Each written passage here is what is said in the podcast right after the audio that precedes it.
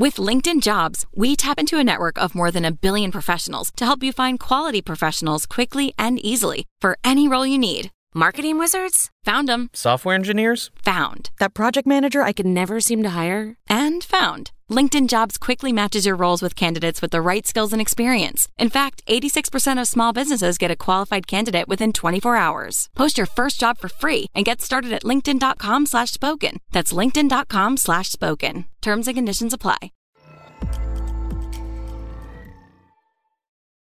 Hello, hello, hello, and welcome to another episode of Do the Work podcast. My name is Sabrina and I am your host. Guys, I am amped for today. First of all, bonus episode. We love bonus episodes, and I'm committed to every month in this year, in the month of in the month of 2024, in the year of 2024, to give you guys an extra bonus episode every month. Now, do you want more? Don't worry, babes. We're gonna give it because the new year is bringing courses, which I'm going to have ready for Valentine's Day. So for everybody, we're gonna be able to support you, and also going to be doing bonus content with Tech Guy. And so we're gonna have a subscription where you get ad free and two to four bonus episodes a month, where we're gonna have like live call-ins and live profile reads and answering Q&As and listening to stories and doing all that fun and getting like some real one-on-one with me and Tech Guy to help you guys. So I'm amped for all of that so stay tuned. So on today's very very amazing bonus episode uh, we have alexis fernandez. And so she is a total babe. She's a neuroscientist as well as the host of do you fucking mind the podcast which i obviously love that name and we we got right into it y'all. We got into like the neuroscience of self-love imposter syndrome how your mind and brain actually impacts your life and your love life spiraling rumination closure and all the things that happen to your brain when all of these things are happening. Because i think we want to all pretend like we're snowflakes but when we understand like the actual brain and human psychology and how this works then you can start to understand people better including yourself so, guys, as always, thank you for everything. Please don't forget to rate the show. Please, please, please. If you're on Spotify, there's three dots at the top. Click it, and that's it. If you're on Apple or anywhere else, you can just leave a review. It's the only way I can grow. It's how we can get better guests. I am gunning and manifesting for some biggies this year, so I need your help. Just share it with your friends, listen to it to the end, supporting our sponsors. Like all of these things are all ways that you can help. And so, for that, I'm so grateful. Thank you guys for supporting the sponsors, and thank you for helping me keep this show for you guys for free. And without further ado, let's get right the fuck on into it. Love you guys.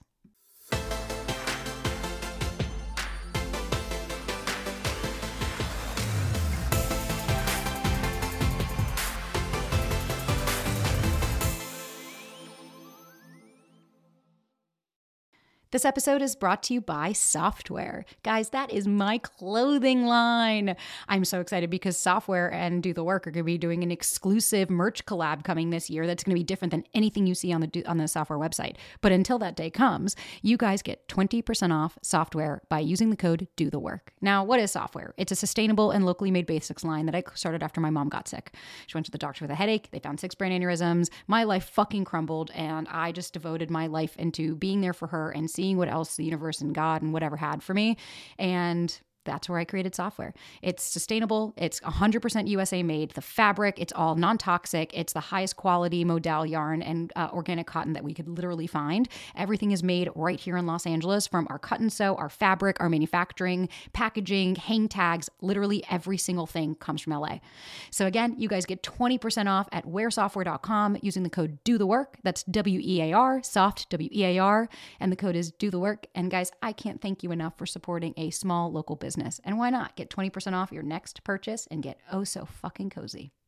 Hi, Alexis. How are you? I'm good. How are you?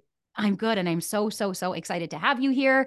And I just can't wait to introduce the audience to you because when I found you, I was like, fuck yes. And my favorite part is when I posted that you were going to be on, the amount of people saying, This is my dream collab. Oh my God, you guys together. I was like, uh, I'm here for That's it. So, so good. That's so for good. anyone who doesn't know who you are, can you introduce yourself, who you are, what you do, and just give us a little bit more about your background? Yeah. So my name's Alexis Fernandez. I have a podcast called Do You Fucking Mind? And it's all around psychology, neuroscience, mindset. And I actually started the podcast because I love being on a stage, like get me on a stage. I love to talk. And I also have a passion for science. And I thought I wanted to be an actor growing up. I was like, I'm going to be an actor when I was a teenager. And it was like, this was my dream. And then it was like destroyed my soul slowly, like chipped away. And while I was doing acting, I was um, studying at uni. I just thought, I, I want to be stimulated. I love to learn. And so I went to uni and I kind of just fell into doing psychology and in the first semester, there was this guest lecturer who was talking about the brain and neuroscience and neuroanatomy and plasticity. And I was fixated. I was like, this is unbelievable. So after that, I was like sprinting down to the lecturer before he left. I'm like, this is what I want to do. I love it so much. And he was like, yeah, change your major to cognitive neuroscience. So there's still a lot of psychology in it, but it's very heavy science based. So I did that. Then I spent a few years. Then I thought, oh, fuck it. After you graduate, from uni you can't do much with an undergraduate degree in this in science or in psychology. There's always like postgraduate studies. And i wasn't about that at the time. I still really wanted to like pursue acting. And i was a pilates instructor and i was kind of uh, honestly like a bit of a gypsy through all my my 20s and then i was always pulled to study the brain again. So i went and did my masters in neuroscience years later, like there was a five year gap or a six year gap in between, did the masters. And that's where I, I'd already given up acting by that point. And that's where I thought, okay, every time I talk about the brain, I get so excited. I need to funnel this energy into something. And so I thought I'll start a podcast because I can teach what I'm what I'm learning. And when you teach someone what you're learning, it actually helps consolidate the information better. So that's like a fun fact that if you ever want to know if you're learning something, teach it to someone else. If you can't do it, you haven't learned it. So I thought if I can teach people, I'm consolidating the information and I'm loving it. And I'm on a stage, I've got a microphone. I thought it just combines, it's the hobby that I need. And it just blew up because everyone, we were talking about topics that that relates to everyone. We all have a brain. We can all do things to to help with our brain health. Our relationship with ourself is by far the most important one we're ever going to have, and that starts with your relationship with your brain. So I think everyone related, everyone kind of took everything on board and and shared it, and it was all word of mouth. So thanks to everyone who, who shared it. Um, so that's how I started with the podcast. Yeah. That's awesome. And I love that you and I are very similar. Like for anyone who can't see, I was like fangirling because I was the same. Like I I started my journey when I was 18. I moved to New York being like, I'm gonna be an actor. Thinking that I was gonna be fulfilled by playing another part. And the kind of same thing of like, just put me in front of people.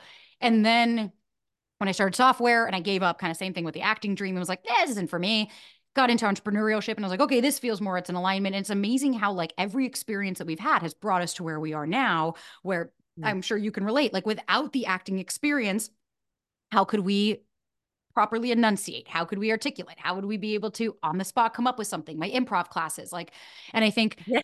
just yes. sharing, right? Just sharing that experience alone shows that, like, to a lot of people, they could look at your life or my life and say, well, what a waste. And it's like, well, no, I look at it as what an incredible experience that brought me to where I'm at. Because had I not gone through all that, maybe you wouldn't have been as comfortable grabbing a mic, or maybe, you know, things like that. But I actually, that is really interesting though. I thought, thank you for giving me that snippet that if you teach somebody something, you'll actually learn. Love that. I really want to know just kind of how neuroscience, obviously, studying the brain. Mm-hmm. But I was curious, what was something that you learned when you were in school about the, the brain or something that was shocking to you? That's actually somewhere I'd love to start. What was something where you're like, no shit, I think the thing that's the most shocking is that, or the most surprising probably, is there's certain people in the world, and we've all met them, whether we know it or not, but who can literally create massive change, massive transformation for themselves overnight, right? So for a lot of people, it's this massive slog. I've got to make this change. I've got to chip away at it. I've got to try. Oh, I've regressed. Oh, uh, uh, and it's just this huge journey. But at the end of the day, regardless of how it's done, massive, massive, massive change can be created in your brain, and you're able to redirect where your attention, focus, energy goes within your brain. Because whether you want to call it rewiring or plasticity, the point is that you are changing from what you used to do to what you can now do. You can create, you can become a completely different person with how you behave, how you in how you respond, how you react. Your instincts can change. And you can do this through thought changing changing your thoughts but also through behavioral interventions. And i always speak about this is why it's so important to understand your brain because i always speak about how physical things you can do not just thoughts but physical things in your day can actually completely change how your brain operates including like exercise how you the, the timing of the sun in your eyes morning versus evening um meditation uh, alone time. There's all these physical interventions that you can do that already will elevate your life exponentially. And I just found that really, really cool because I think a lot of people think that they're in a position where they're never going to be able to change. But change is so possible. Change is actually inevitable. What I love about that is what sparked in me was just the other day I was thinking because like I was looking through my old journal. I don't know, I was just like I was like trying to find something. And I saw like journal prompts from like a year two plus ago where I was like, I can't do it. And I just thought everything for that I was reading was very glass half empty, very, I'm not good enough and I can't do it. No one's ever going to listen to me. And no, no, no, no, no, no, the woe is me.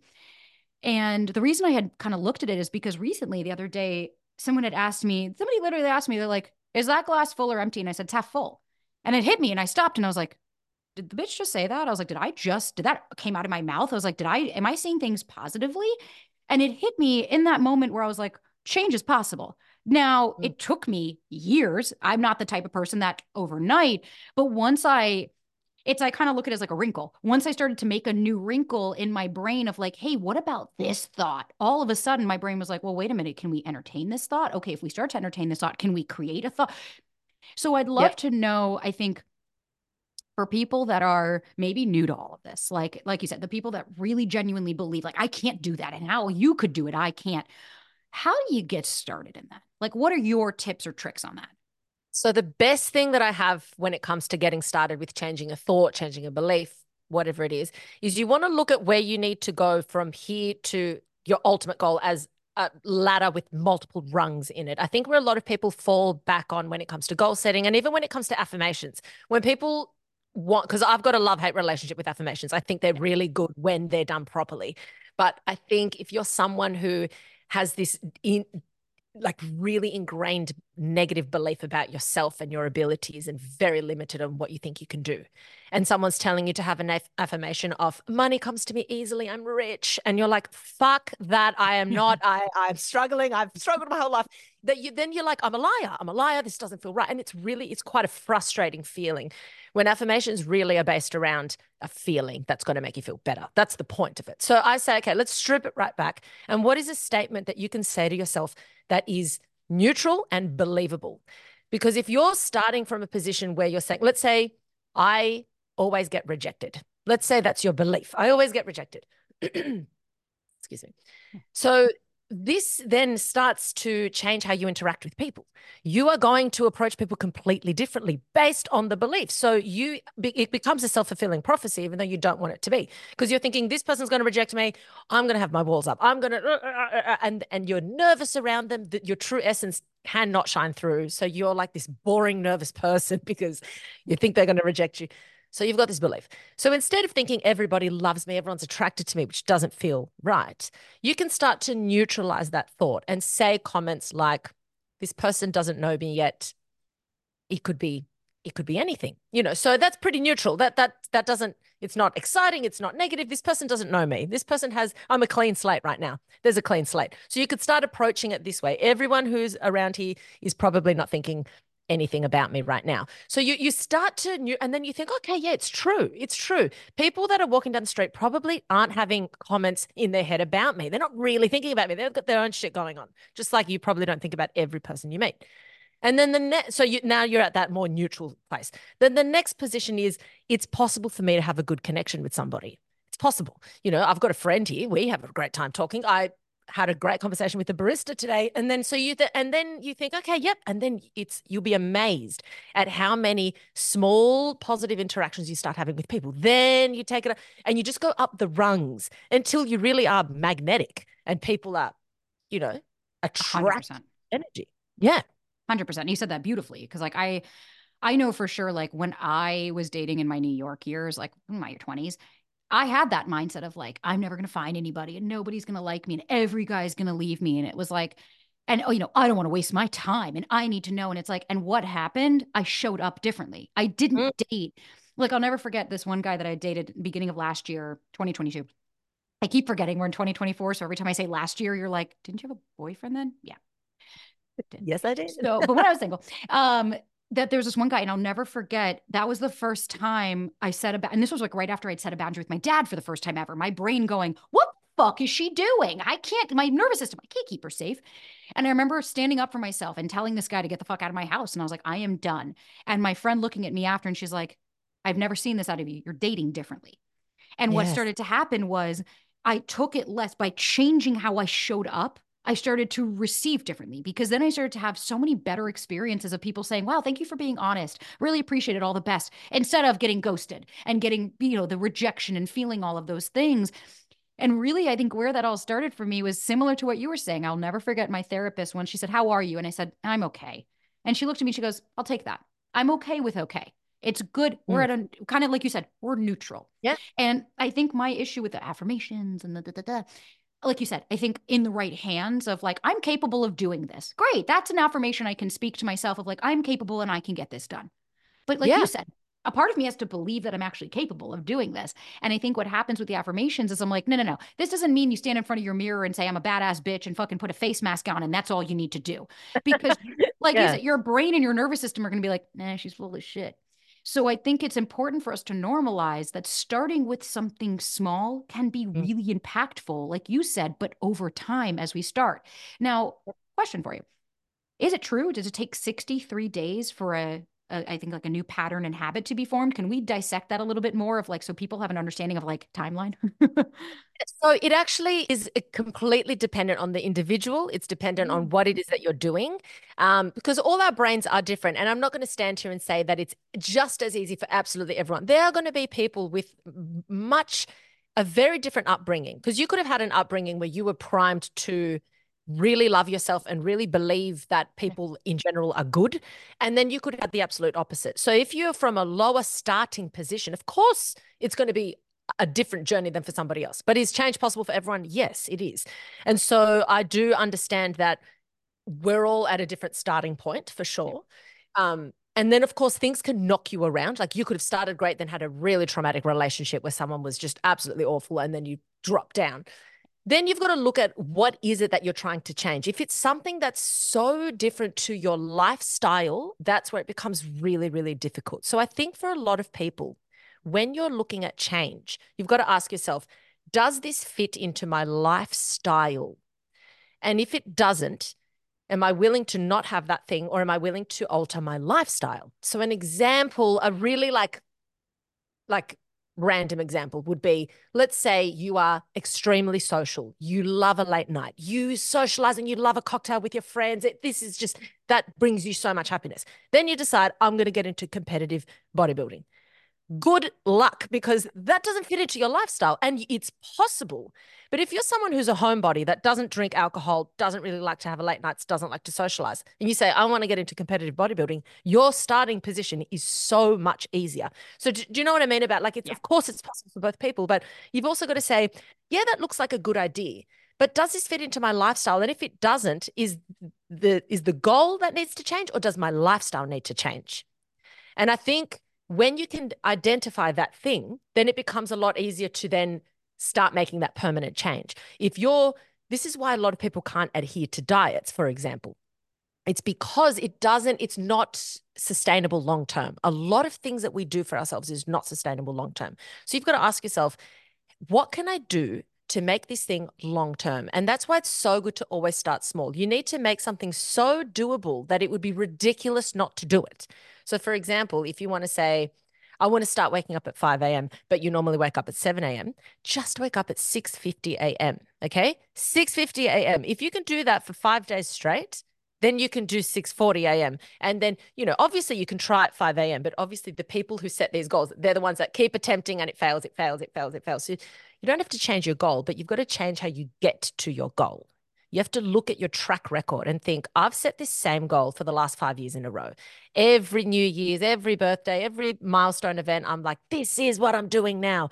And then I look back and I've just not done it. It's not that you're not capable, it's that you the parameters that you've set for yourself are just unrealistic. So I love setting huge goals for myself, but I have to break it down into things that I think, okay, this is very likely for me to adhere to. This is very possible for me to actually follow through with this thing. So you do bite sized pieces, bite sized pieces. And it sounds so boring, but that is how you do it because your brain is being primed, primed, primed. The brain loves repetition. When you can repeat something enough times, the brain's like, oh, right, that's what you want. Now put it into your subconscious mind. I'll now, I'll now outsource this job to the subconscious mind.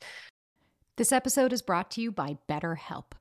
Guys, I know that therapy could be chosen anywhere, but it's so, so, so important, like choosing a right partner to choose the right therapist. And honestly, that's why I like BetterHelp. And the reasons being is because it's one, it's easy to use, it's virtual. So you could do this from your home, you don't need to go anywhere. And it is something that is more comfortable for a lot of people to at least seek help. It's a, it's a start. On top of that, you can message your therapist at any time. You could at any point go to the top and choose new therapist. And I know that sometimes it might take a minute. And when you're dealing with insurance in and out, back and forth, it can become so frustrating. So at least if you're on one platform, what I also love is that you can message their customer service and they will actually help you find more practitioners in your area and really work with you so that at the very least you feel supported in every way while you're on this journey to finding the right therapist for you. So the exciting news is BetterHelp is giving our listeners 10% off your first month. So if you visit betterhelp.com slash DTW, D as in dog, T as in Thomas, W as in woman, or do the work, if you will, you get 10% off your first month. So again, that's BetterHelp, H E L P, as in Pita, dot com slash DTW. Guys, I can't wait to meet you in your journey wherever you guys are, and I'm excited for you to start with BetterHelp. So if you're always thinking I'm I'm a failure, I'm a failure, I'm going to fail. I always trip up, I'm a failure. Then your brain's like, oh, right. So that's what we need to think. Okay, cool. I'll, that's now the, sub, the job of the subconscious mind. Your brain's not against you. It just does what you do enough times automatically. 100%. So, you said that really well. Thank you. yeah, you're like that's kind of what I do. Um, but it's like it brings me back to like the brain and the nervous system aren't designed to help you grow; they're designed to keep you safe. And it's like, so if I make a goal that is so outrageous, and my brain is going, "This bitch can't do it," and then my nervous system is like, "Absolutely not, ma'am. You have never even seen a healthy love, and yet you think you're getting Ryan Reynolds." So it's like, what did I need to start with? I can show up on a date as myself. You know, it's like I didn't need to go so heavily. Or like when I started going to the gym, I was such a lazy sack of shit. I mm. was a six year old let loose in a grocery store. I, my sister's like a, you know, she was the the spin instructor that was pregnant the day she gave birth, and she had a 15 minute birth, no joke, a 15 or 20 minute birth. Popped the kid out, went right back to teaching, and like that was her. I was the person that the minute I lifted a weight, I was like, eh, and I hurt myself or whatever. So, like you said, I was starting at a different point. And when I started to go, I wasn't looking going, I'm gonna have J Lo ass. That was my goal. The plan, yeah. though, the J Lo ass that I wanted. Okay, how I was doing it of binging. Okay, well that's not helping. Starving myself. That's not helping. But you know what'll help? Okay, so if I know that to get the J Lo ass, I need to deadlift 500 pounds. Whatever. I'm just throwing weights out. I need to deadlift yeah. 200 pounds. I need to hip thrust and do all that. So what I'm going to start with, just doing the move without a weight just exactly. to make sure that my body understands how it needs to move. And like you said, repetition. I keep doing that. I add weight. I add weight. I add weight.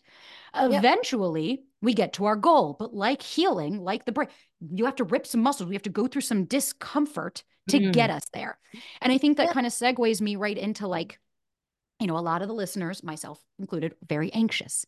And I yeah. think when we think about creating a new neural pathway, like it's so ingrained in that deep childhood you know like the, the the core beliefs like you said if somebody had a really secure upbringing well yeah they're probably not going to struggle with dating as much as somebody who has always been told that they're a piece of shit and they're not worth anything good luck.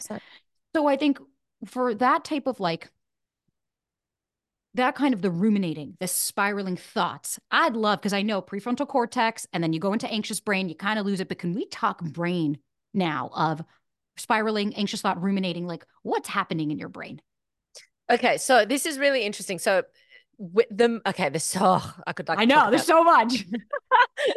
it's unbelievable. So the brain is you've got this the old primitive brain and then the further you move out in the brain to the very outer layers is the newer and more modern part of the brain. So at the very surface of the brain you've got something called the neocortex which is where all the really high functioning higher you know, processing goes down. In the very, very center of the brain is all survival things, breathing, heart rate, all of that in the brainstem, all of that. That's very primitive. That's pretty much what every mammal has. All our emotions and our, especially our fear-based centers is in the middle area of the brain. It's called the amygdala and the limbic system and all of that. And this is all to do with emotions, flight, fright, freeze, fawn, all of that. When you are feeling anxious or stressed, that part of the brain is absolutely taking over. It's basically trying to protect you, it's trying to guard you, it's trying to get you to basically limit the amount of, you know, potential, you know, like um like threats basically. When you're really relaxed the the prefrontal cortex part of the brain which is your you know executive function your higher order thinking all of that that part of the brain becomes really active. The really interesting thing is the more stressed you are the less those two brain centers can communicate with each other. Because the point is how do i get them talking to each other? Because in order to calm down you need your quote unquote logic, your logical brain, which is the prefrontal cortex, that new part of the brain to talk to the emotional centers of the brain. If you are highly stressed and unaware of you know like i can talk myself down i'm not being present or whatever if you're highly stressed you're you're not having that communication they're, they're not talking to each other at all and you're this is where ruminating spiraling predicting other people's thoughts your th- you know your mind reading all of that goes down there's something and I can't remember who um, coined this term a psychologist, but it's called name it to tame it. And the yeah. simple act of naming your emotion, whatever it is, fear, anxiety, and then understanding when that emotion started or where it came from, that simple act switches on the logical part of your the prefrontal cortex and it gets it just that alone just gets it talking to your amygdala, gets it talking to your emotional centers, and it just just shedding light starts to calm it down. It's kind of like you can't have darkness when there's light present. It's kind of that kind of thing. It just can't grow anymore. So you just stagnate it and it's you've just shed a light on it. Another thing that really, really helps to connect these two centers together is, of course, exercises like breathing, uh, meditation is huge to increase the connectivity between those two regions, like massive exercise, unbelievable to get those two centers um, talking to each other. They say that running is really good for that. I don't know if it's superior to the other kinds, but when if anyone here who listens runs, we all know the feeling of the runner's high, which is this like sense of calm throughout the whole brain and euphoria. But anything that you can do that starts getting these two brain regions talking is going to stop the spiraling and the ruminating in that moment. And the more you do it, the shorter these ruminating moments become. And they become smaller and smaller. Because what people need to understand, what highly anxious people need to understand, is that anxiety occurs in every single human being unless you don't have an amygdala, which is terrible because you need to have fear in your life. So Everyone has it. So it's not about eliminating anxiety. It's not about eliminating these emotions. It's about reducing them to a very manageable level. Because even the people that you think, fuck, that person's killing it, they they they never get stressed. They never they get these emotions. They just handle them in the moment. You know? 100%.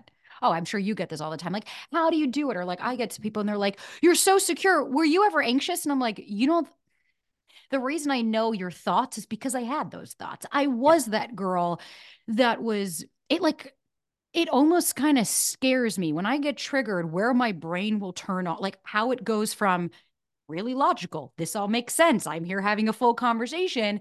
And I try to compare it to like, okay, if a tiger walked up, do you think you're still, do you think your brain's still going to be like, hey, she's still hungry? Don't forget, she's, oh, yep. your brain's gonna be like, I got to keep her safe. I got to keep her safe. And yeah. understanding, like, it's so fun because you know, when like you learn these tools and techniques and stuff, but then when hearing you be like, hey, so this has actually been scientifically studied, it's like, oh, sweet. So, like, actually sitting and trying to name your emotion, there's a reason that we do that. It's not just woo woo. But I yeah. do have a question. I've been told, I'm curious from the brain, obviously, nervous system and the brain are two different things, but meditation. Because I've always mm-hmm. been told when you're dysregulated, when you're in that ruminating and spiraling, that it's not good to meditate because you can't focus. But I'd love to know is that like should you regulate first and then try to meditate? Can your brain bypass that? Like you know how it is. Sometimes you're so in your thoughts that just trying to sit with it feels like you're going to go insane. I'd love people to have a tool or be able to like actually do this to where they can handle it Yeah, so I agree with that as well. I think if you're in an extremely heightened state, meditating sometimes is just not the thing for you in that moment. Meditating is a tool that you should be doing on a daily basis, and yeah. then it will help you with these moments when they arise. But when you're in this crazy state, now some people can do it, but a lot of people can't, especially if they're not used to meditating. And it's very, it almost, puts you in this state where you're hyper fixating on that thing because you're trying not to and then this idea of like i'm trying not to think about it but because i'm trying not to think about it now think about it more. And it's very overwhelming. So what i recommend that people do when they're in that really heightened state is switch to a distracting task that is very um, neutral. Social media is not it okay? That is not a neutral you know something that's going to just distract you but not incite any kind of emotion whatsoever. And I remember when I went through like this awful breakup that I thought would destroy my soul, I probably spent, I can't tell you how many hours playing Sudoku and uh, solitaire because it would it would use up enough of my attention that it took the edge off. I would still feel, but like my heart rate would go down, and I'm there just doing a puzzle. I'm like, okay, the nine goes here, and it was amazing that just switching yourself to a like you, you could do a puzzle, you could do, but it's it's a task that requires focus, concentration, but it's not so difficult that it's annoying, and it also has there's no emotion behind it. So watching a movie, watching social media, engaging, that is too, um, it can incite way too many emotions. So neutralize, neutralize, neutralize. And it has to be semi distracting as well. So I think little games like that are really, really good. Um, and yeah, for me, that was my tool to like take the edge of my pain and it worked almost every single time. Didn't take the pain away completely but i was able to be like okay now i can function so much better now. I can now go and do that task. I can now leave the house. I can start working without walking into work crying you know? So it's these little tools that you do and then once you've talked yourself off that that emotional ledge then it's a lot easier to then think okay now i can do some breathing things to regulate you know? Now you can take a few deep breaths, shake it out. Another really good tool is to physically move your body because your body um, interprets a lot of emotions in the same way. Like your physical symptoms for anxiety is the same as excitement. Yeah. So, a really good thing that you can do, or the same as like when you're exhausted after a workout, sometimes that feeling could feel like, you know, so if, if I've got this, all this energy, anxious energy, 100% I'm doing burpees, star jumps, jumping yeah. up and down, and you actually shake off that energy. If you pay attention to animals in the wild, if they're gearing up to have a fight and the fight doesn't happen, the animal, the bird, the whatever is shaking, shaking, shaking all that energy off. We have to do the same thing. You have to physically shake it off because if you have like this wave of anxiety and then you just sit there in stillness, it's horrible. That energy is not going anywhere, but staying in you you know? Oh, yeah. Well, that's where energy and motion, emotions. Now, let me preface if you're going to do jumping, please wear your goddamn sneakers because that's how I broke my foot. I was oh the, God, I was literally, yes, I was recording a video to show what to do when you're anxious. Do the shakes, literally shake it out. And I was wearing socks and I had heard, I had like in Pilates, I heard my foot like make a noise and I was like, huh, but it felt fine. So I was like, okay, I'm fine. Literally, a hop off the floor by a foot, you know, like not even just jumping. Yeah. And it's on fucking video. I break my foot, I fall to the floor and I scream. And to this day, my partner, he's like, so when are we posting it? And I'm like, fuck you. Okay. We are not posting this. How to break your foot. exactly. Oh when you're regular. And I was like, we're not doing that. But the point being is like I'll do that sometimes even just like I need to move my energy. I'll punch the air. Like, you know, you get a troll on the internet that's a fucking asshole and I'm like yeah. I pretend I'm fighting them or doing something and I love even just like naming, or sometimes I'll even stop and I'll be like, the tree is green in front of me, just to bring mm. myself back to the moment I'm in. But I actually was, you you made a comment about like when you were going through the breakup. And I think I think what a lot of people struggle with that I'd be curious to hear your thoughts on is like the narrative. You know, just that that that narrative that plays. Like my brother calls them the screw tapes, like the book or whatever. But I'd love to learn a little bit more brain wise. Like obviously we know when you're triggered, you're dysregulated, things like that. But I think for a lot of people, they just have this narrative that plays and those core beliefs that come over and over again. And it's like above what we talked about, is there anything, especially after a breakup or when people are dealing with things, to be able to take control over the narrative? Like, is it naming it? Like, what what can we do about that? Yeah, there's a lot that you can do because obviously, when you go through a breakup, especially when you had no control over the situation and it's not at all what you wanted, um, because it's very different when you when you sorry when you instigate the breakup a big part of you understands that it's the right thing that needs to be done. And so it's a very different process, still painful, but very different to the rug was ripped underneath you. The love of your life has just left you, and there's nothing you can do about it. No matter what you do, say, you could beg, plead, they never want you back. That position is like the ultimate feeling of powerlessness. And that is the, the one of the worst emotions you can feel, almost worse than fear. Like powerlessness makes you just, you have no motivation, you have no drive, you have, there's nothing that you don't even want to get out of bed. Like you're just so you're so sad and you have no control over the situation. Another thing is that we go through this feeling of abandonment. It's someone that you love and this person you believe loved you. So the first thing you've got to do is it's number 1 is have a moment to grieve and mourn and be kind to yourself because you are going through these really horrible emotions and they're real, you know. Yeah feeling genuinely abandoned by the love of your life is a real feeling and it's not something that you just want to a lot of people you know they'll do all these band-aid things they'll you know get under someone to get over someone that kind of thing which never worked for me and i tried and it just didn't work and oh, you know i was like i hung my hoe hat up a long time ago but yes I tried that too. yeah, right. Like you give that a go, and and it maybe it's exciting in the moment, but it doesn't really, you know, you're not getting to the bottom of it. So I think one of the things that you got to look at is acknowledge that you have this lack of control and that that is what it actually is because a lot of people then will start to fixate they'll try and get control by following their um, ex on Instagram, watching all their stories, and that's their version of regaining some level of control. I need to stalk my ex. I need to see what they're doing. Who's their data? You tell your friends, oh, that, that person's blocked me. Can you now follow this? person?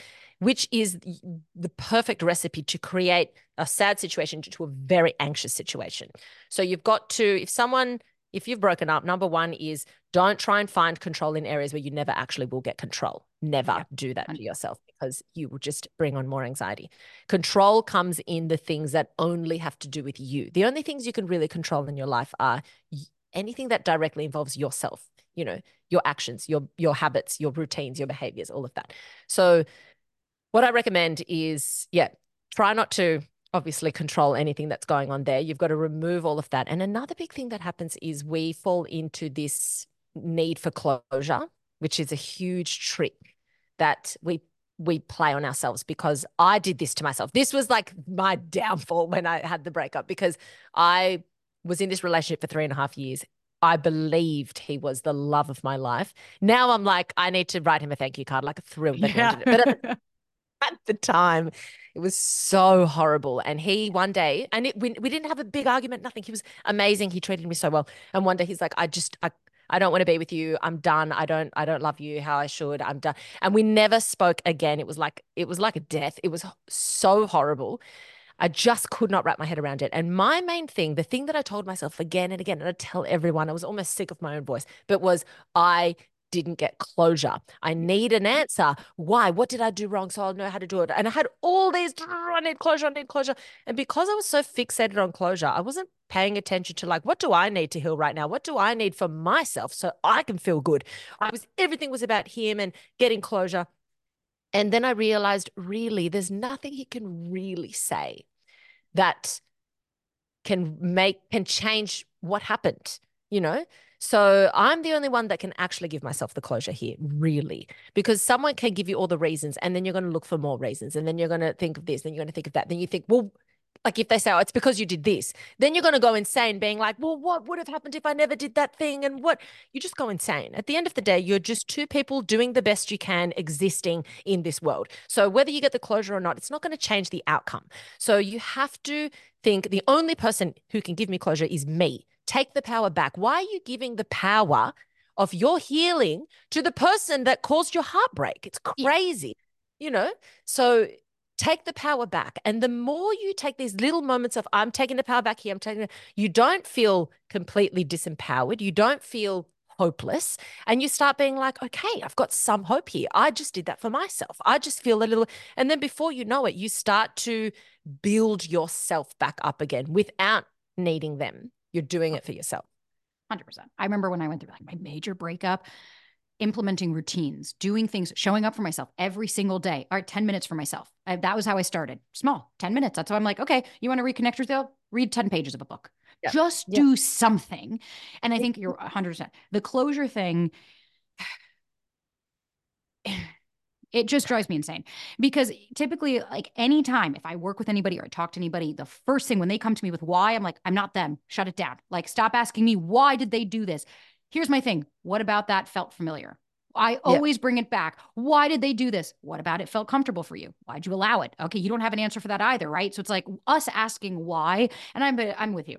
I'm a big f- proponent of you create your own closure because if somebody broke it off with me and I don't understand why, what I am going to understand is, well, they've made a decision not to be with me. So I don't want to pursue people that are unavailable. I don't want to pursue people that don't want to be with me. I don't want to pursue people. So if somebody has broken it off with me, maybe I can't understand their why because I don't understand their traumas. I don't understand what's going on. Maybe they met somebody else. Maybe it doesn't really matter. What matters is, this person doesn't want to be with me. Great. That's all I needed to know. That was the information that I needed to gather from them. And I think oftentimes, like you said, closure, what it does is it takes you further away from you and further away from the actual issue. And it helps you deflect and focus on somebody else's issues because, hey, if I can focus on them, well, then maybe I'll be fixed and in return. Yeah. But the uh, the whole issue is you're not broken, so there's nothing to fix. But on the contrary, if you could turn it back, like I have one of my clients, and I love him to pieces. And after we'll talk, all he ever says is, "I'm just really confused." I'm just still super confused. And I think when I hear that, and somebody actually asked this question, so it's kind of segueing into it, is like, you don't trust yourself. You know, you don't try, like, if you're really confused, it's like, what's confusing about this? Like, we've gone over yeah. it. You know the information. You're confused because it's not what you want. Your brain is like, no, I'm confused. I'm confused. And that kind of reminds me of the closure thing.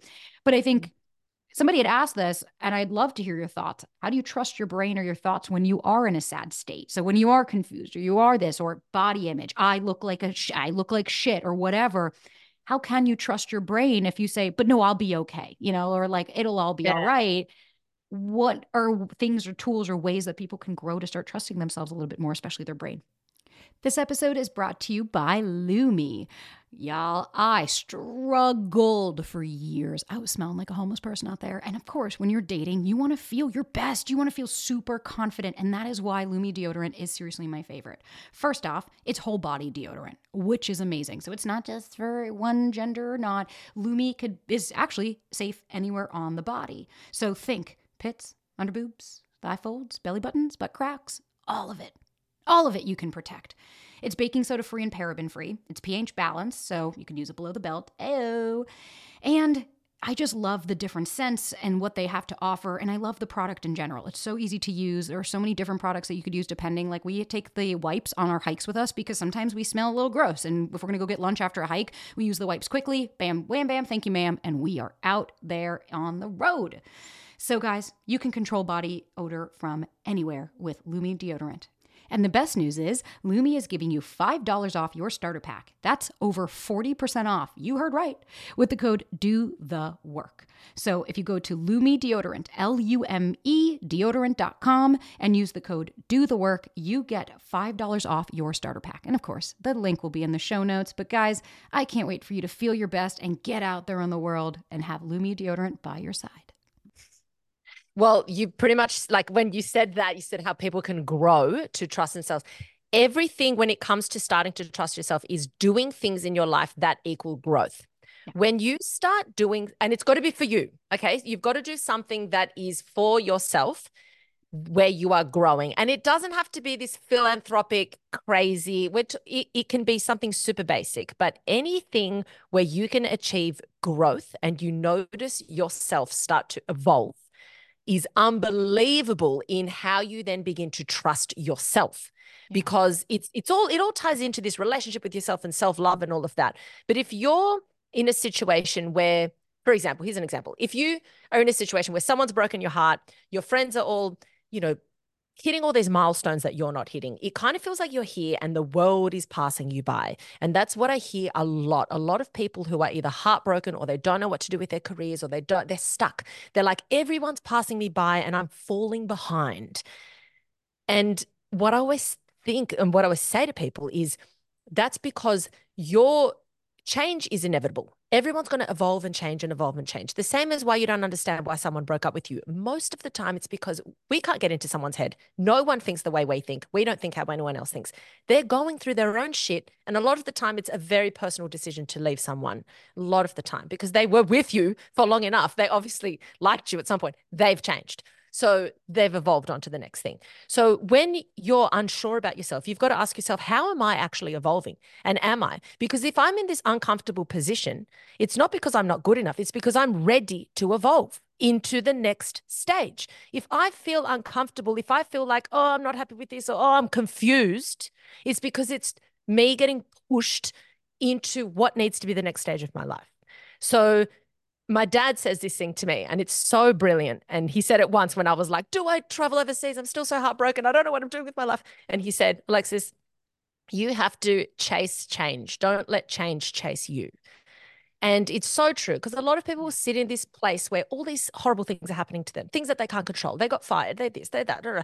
And because they're not, they don't feel like they can take a leap of faith or they can risk something, change is chasing them and they feel stuck and the world is passing them by. So you've got to flip the narrative and you've got to think okay what am i going to do to create some change in my life? What am i going to do? You can this is why people cut their hair after a breakup. I'm all for it because you know what i mean it's like you're drawing a line in the sand and you're like i am changing and it's brilliant. It's so good. The psychology of cutting your hair after i love it.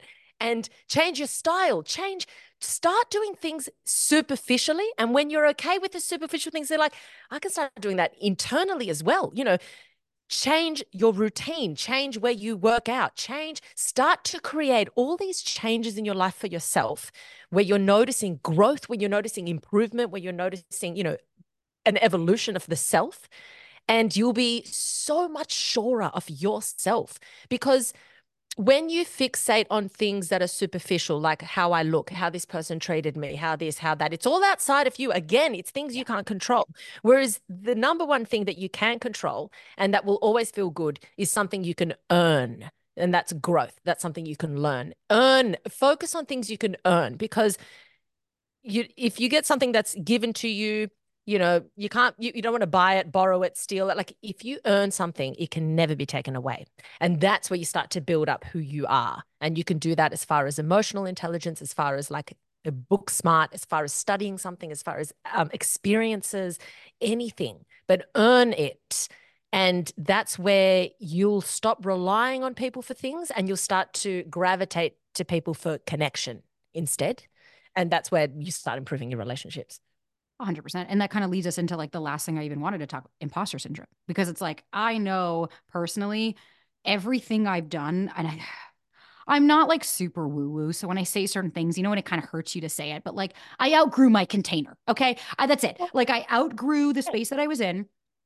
And every time I've leveled up or I've tried or I've done anything, and like you said it earlier, any person that's out there in the world experiences anxiety. And so, like, when people look at me, like, how did you grow into what you've grown? And it's like, I was a girl that had nothing. I was a girl scared to put myself out there, to do all of these things, to create a TikTok, to create a podcast, to create a clothing line, to create all of these things. I was fucking terrified. But I knew yeah. if I stay in the same space, I'm just going to keep taking up the same space that I've been taking. But if I try to push myself to do something unique, may I, would I fail? I could, or I could flop. I don't see it as a failure because at least I fucking tried. But yeah, but you're still I, you and you're still there, you know. Exactly. And it's like I think people even now they'll look at me and say, "Oh, well, you must be everything's great. You have your partner and you have your career." It's like, and do you think I'm not scared about what tomorrow's going to bring? And do you think that I'm not always worried about today was good, but what about tomorrow? And it's like, but what I personally had to learn about at least imposter syndrome for myself was one that everybody goes through it. That mm-hmm. when I got into my, and it's not just career, when I got into my relationship, I was fucking terrified. I had never been in a healthy or secure relationship. I've never been able to express myself and to articulate things and to share things. But what happened was I tried and my my body, I trusted myself because I've done so much work on myself to come back home to myself, to listen, to understand, to be in my body, to know what's going on, to learn and to evolve, and to also drop my fucking ego. Because I mm. know as well as you do, you could be teaching me, you have taught me a thousand things in this conversation. Maybe I knew, maybe I didn't, doesn't really matter. But I am humble enough to say, hey, this is new for me. I'd love to mm. learn more. Can you share? Versus so ego of well i should know this and oh i should yeah. be doing that and so i think i i would love to kind of talk a little bit about imposter syndrome maybe it's the same fucking tools but i think for anybody out there that like you had you're going into something new trying something different experimenting with something how can people feel a little bit more supported? Because I know not everyone's going to be me. And me is the, I'm a glutton for punishment. And I grew up with a father that always told me I'm not shit and always humbled me down. And my family always telling me that you got, you got to work, you got to work. So for me to be arrogant is not fucking possible because I'm my own worst enemy. But I think mm-hmm. for a lot of people, they worry, I don't want to become a narcissist. I don't want to be arrogant. I don't want to be all that. But it's like, how can you, I guess, how can you be comfortable with the ebbs and flows? How can you be cognizant that going into something new is going to require you to get new skills to learn? Yeah. When I went to the gym, I was fucking terrified of being in the gym at Gold's with all these big bodybuilders until I came in and I learned how to do it. And then I was showing them up. Like, obviously, I wasn't lifting what they were lifting, but you know what I'm saying? Yeah, so I think totally we all experience it, but I'd love to kind of hear any like last bit of thoughts or anything that maybe is coming to mind as far as imposter syndrome. I think because I think in dating it really is a big part. People that were super anxious coming insecure could feel on for like feel foreign. How can we support people like that? Or how can they support yeah. themselves? Totally. So when you're feeling imposter syndrome, and I think like most i mean surely there's some that don't but most people do feel this in some way shape or form yeah. um very often about like career people feel it, but then you can, of course, feel it in every area of your life, you know. Totally. Uh, you know, how, confidence is a huge one. Yeah. And I think for me, one of the really good ways to get around imposter syndrome is you've got to look at the people who you think are doing it right, who you think, because when we experience imposter syndrome, it's based on a comparison to something, to some benchmark, right? It's not this arbitrary feeling out of the blue. You're basing it on a benchmark. You're either trying to be as good as your peers or you're trying to get to this uh, level you know as a podcaster or as a tiktoker or you know. And so when you start to feel imposter syndrome it's because there's a sense of comparison going on. And i think that comparison can be used as a very good tool if you acknowledge it and do something about it a lot of the time we'll compare ourselves to other people and because we're not hitting the mark or we think wait a minute they're doing way better than me but i've succeeded a bit more so i shouldn't be here so i'm a fraud so and then you know so it, but it's all around comparison. So when you can identify who are you comparing yourself to number one and then the next thing is how can i create some form of connection instead of competition with these people that i'm comparing myself to? So uh, for example this is an example that I've used on my podcast before. If you're someone who you're dating this new guy, you're a woman dating a guy and he's got some girlfriends. And this is really common. People get really jealous of the new guy's girlfriends. They're like, I'm really jealous of these girls. They're this, they're that, and whatever. You can feel this animosity because you've not made a connection. The moment you start to reach out to these girls and say, Hey, I really like that outfit. I really, hey, this is cool. Hey, uh, you'll be amazed at how not everyone, because there's going to be assholes and that's just life. But you'll be amazed how, in general, people will take the olive branch and they will strengthen that connection. It's amazing.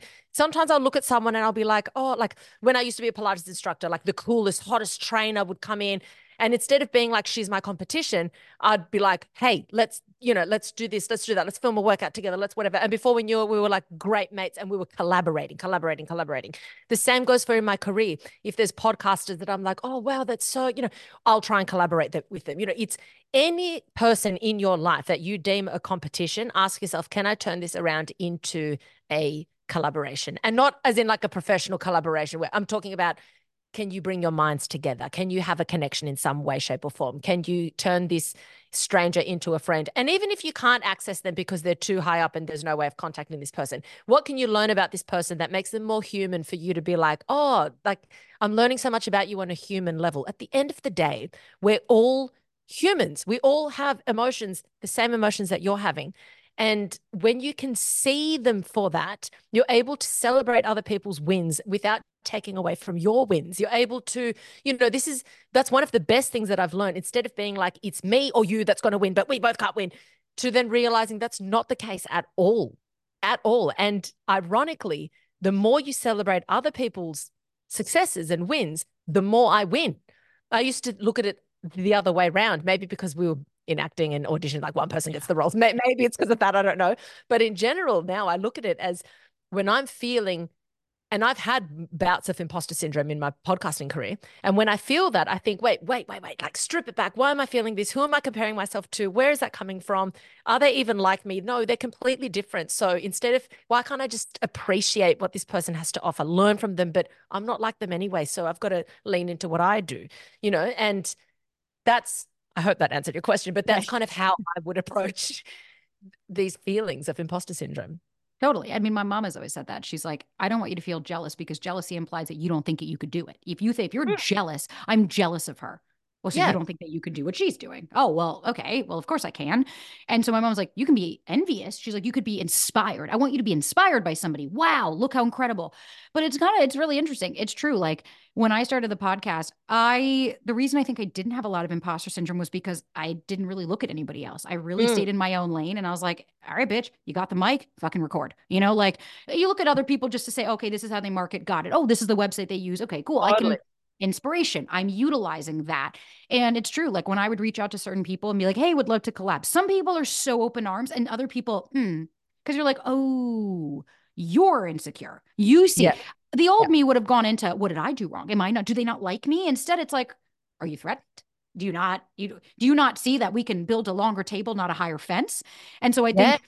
Yeah. I love that. I wish we had more time and I would dive into jealousy and stuff. But for now, I'm just so excited. Alexis, thank you so fucking much for coming on the podcast, for sharing so much wisdom. I can't wait for us to swap. This is what we talk about collaboration. It's I like I know, I know. Exactly. Exactly. And when I saw your um TikTok, I was like, oh my God, this is unbelievable. I love it so much.